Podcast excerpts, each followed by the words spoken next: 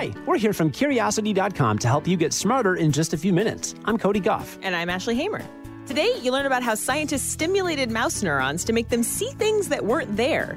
You'll also learn about how mosquitoes have literally shaped human history from today's guest, Dr. Tim Winegard. Let's satisfy some curiosity. Scientists have stimulated mouse neurons to make them see things that weren't there. And the results of this experiment could teach us about how our own brains work. For some context, there's a lot we don't know about how the brain goes about perceiving the world. For example, we know that certain neurons fire when you see a flower. But are those neurons making you see the flower, or are they just firing in response to the visual cue? That's the million dollar question. And for this study published in August 2019, Stanford researchers came up with a way to answer it. Usually, scientists use a technology called optogenetics to activate individual neurons. That involves introducing brain cells with foreign genes that code for light responsive proteins. Those, in turn, let you activate those cells using carefully targeted doses of light. Yes, you heard me right. Researchers can stimulate neurons using light. This Stanford team introduced the neurons with a new gene from a microscopic marine organism to help them make more precise measurements than what you usually find in optogenetics. Then the researchers measured the mice's brain activity when they showed them certain images, like vertical and horizontal black and white bars.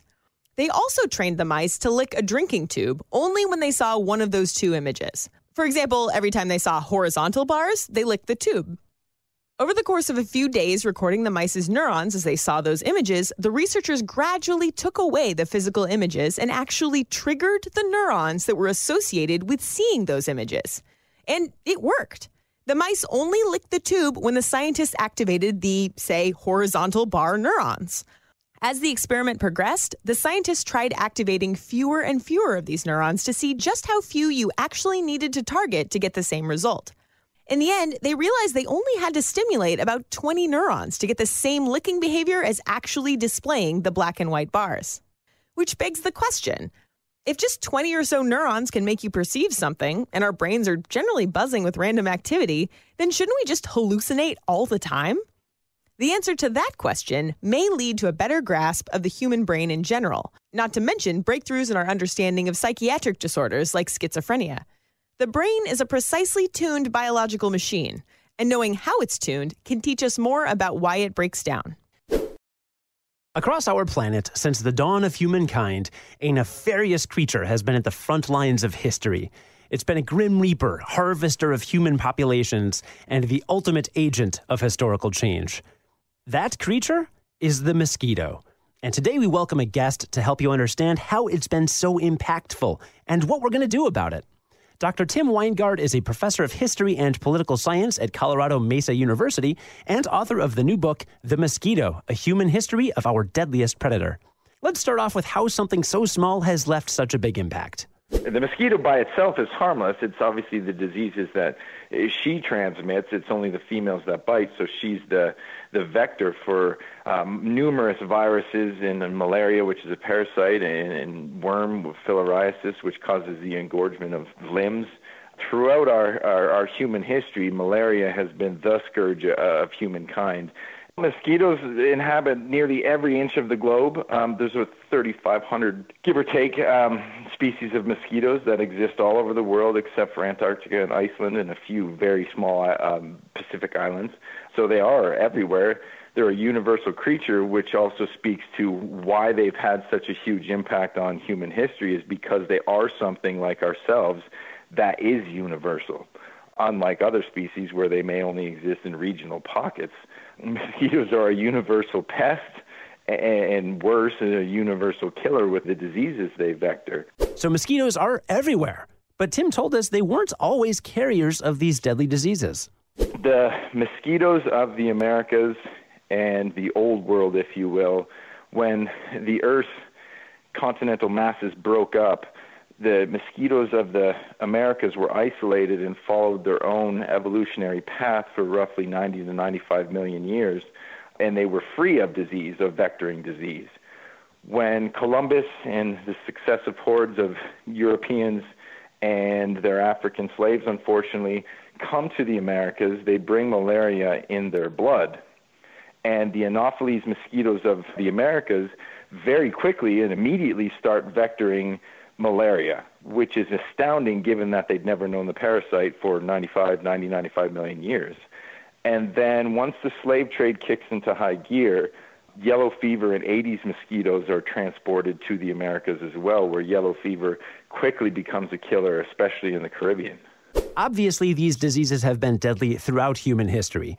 And Tim told us this incredible story about Scotland with unbelievable implications. To make a long story short, the independent country of Scotland in, in the late 1600s was coming out of a period of famine, economic recession, and wanted to start colonies of its own in the Americas to boost its capital and its GDP essentially. So they created a colony in the Darien region of Panama. And roughly a quarter to a half of all available Scottish capital was invested in this scheme, which, when you think of a country, that's a lot of money. And the original 1,200 or so settlers, there was a few shipments of settlers, but uh, all of these settlers that went to Panama and Darien were absolutely devoured by the mosquito. And the colony floundered and failed because of the mosquito induced fevers and diseases, and Scotland went essentially bankrupt. And so England agreed to pay off the Scottish debts if Scotland would forfeit its sovereignty and be annexed to England with the Act of Union. So the loss of Scottish independence in mocking William Wallace's cries of freedom essentially was caused by um, the mosquitoes in the wilds of Panama. You heard that right. One could argue that Scotland lost its sovereignty because of mosquitoes. And that's just one of many stories in Tim's book. Here's one more mosquito history lesson for the road from a little further back in the past, as in ancient Greece.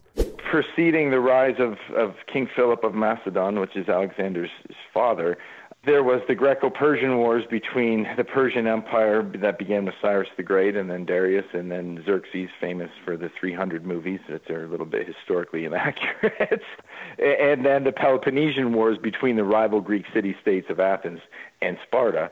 And so during these conflicts, the mosquito played a part in, in reducing or inhibiting the, the military capabilities uh, of the Athenians and, and the Spartans and the Persians and so what was left after all these very prolonged period of warfare was essentially a power vacuum that the kingdom of Macedon and Philip and, and his son Alexander were able to tap into to essentially unify the Greek city states to eventually march on a per- when Alexander marches on Persia after his father is assassinated and, and spread Greek culture and knowledge in academia uh, across a greater swath of, of the world. Okay, so if you can pretty much blame the rise and fall of empires on mosquitoes, then when did humans start working on ways to fight back and how? Dr. Tim Winegard will be back tomorrow with some answers. Again, his new book is The Mosquito A Human History of Our Deadliest Predator, and you can find links to that and more from him in today's show notes. And now let's recap what we learned today. Today, we learned that scientists can stimulate just a handful of neurons to make mice perceive something. And that mosquitoes live everywhere, and you can blame them for major events in history, from Scotland losing its sovereignty to the spread of ancient Greek culture. To the reason I kept scratching the back of my hand for like four days after that last camping trip. I know that pain. Join us again tomorrow to learn something new in just a few minutes. I'm Cody Gough. And I'm Ashley Hamer. Stay curious.